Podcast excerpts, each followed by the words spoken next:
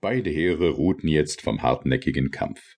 Die Trojaner lösten ihre Rosse von den Streitwagen, aber noch ehe sie des Mahles gedachten, eilten sie zur Versammlung.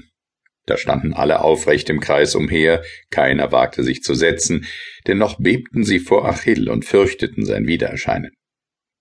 Endlich sprach der Sohn des Pantheos, der verständige Polydamas, der allein vorwärts wie rückwärts zu schauen verstand, und riet, nicht auf den Morgen zu warten, sondern sogleich in die Stadt heimzukehren.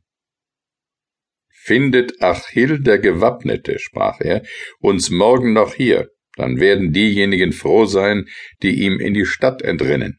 Viele aber werden den Hunden und Geiern zum Fraß dienen. Möge mein Ohr nie von solchem hören.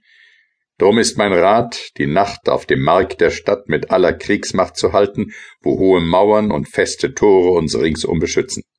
In aller Früh sodann stehen wir wieder auf der Mauer und wehe ihm, wenn er alsdann von den Schiffen angestürmt mit uns um jene kämpfen will.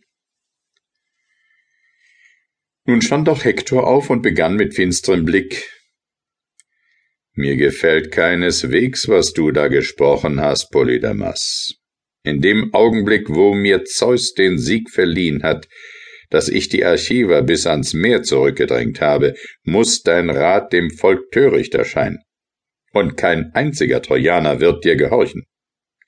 Vielmehr befehle ich Haufen um Haufen, die Nachtkost unter das Heer zu verteilen und die Wachen nicht zu vergessen.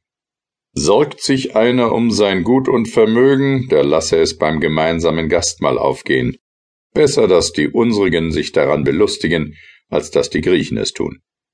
Am Morgen wiederholen wir sodann den Sturm auf die Schiffe. Wenn Achill wirklich wieder auferstanden ist, so hat er sich das Schlimmere loserkoren, denn ich werde diesen grässlichen Kampf nicht verlassen, ehe mich oder ihn die Siegesehre krönt.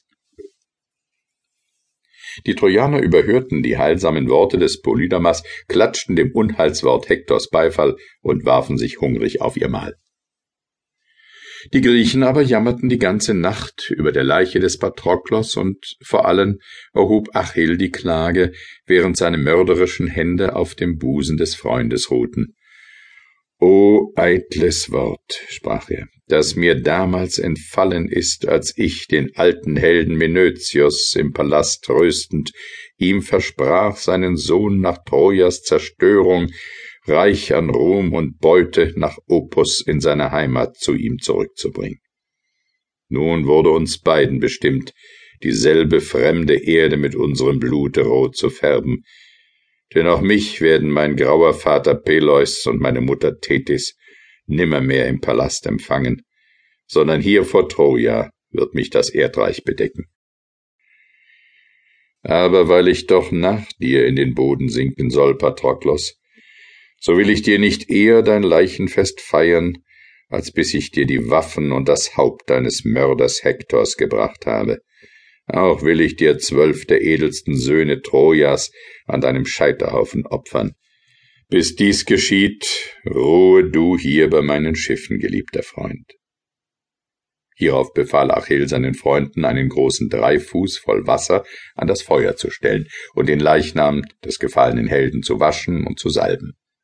Alsdann wurde er auf schöne Betten gelegt und köstliche Leinwand wurde vom Haupt bis zu den Füßen über ihn gebreitet, auch ein schimmernder Teppich über den Toten geworfen. Indessen gelangte Tethys an den unvergänglichen, sternenhellen Palast des Hephaistos, den der hinkende Künstler sich selbst aus Erz gebaut hatte. Sie fand ihn dort schwitzend und in voller Arbeit, um seine Blasebälge beschäftigt, er bereitete an die zwanzig Dreifüße und befestigte unter dem Boden eines jeden goldene Räder, mit welchen sie ohne von fremder Hand getrieben zu werden in den olympischen Sälen vor die Götter hinrollten und dann wieder zu ihrem Gemach heimkehrten, wahre Wunderwerke anzuschauen. Sie waren bis auf die Henkel fertig, und diese fügte er jetzt eben an, indem er mit dem Hammer die Nägel am richtigen Ort einschlug. Seine Gattin, die holde Charis, eine der Huldgöttinnen, ergriff die Hand der eintretenden Göttin, führte sie auf einen silbernen Sessel, rückte ihr einen Schemel unter die Füße und holte dann den Gemahl herbei. Dieser rief, als er die Meeresgöttin erblickte, freudig aus, Wohl mir, ist doch einmal die edelste der Unsterblichen bei mir im Hause, die mich, den Neugeborenen, vom Verderben gerettet hat. Denn weil ich lahm auf die Welt kam, war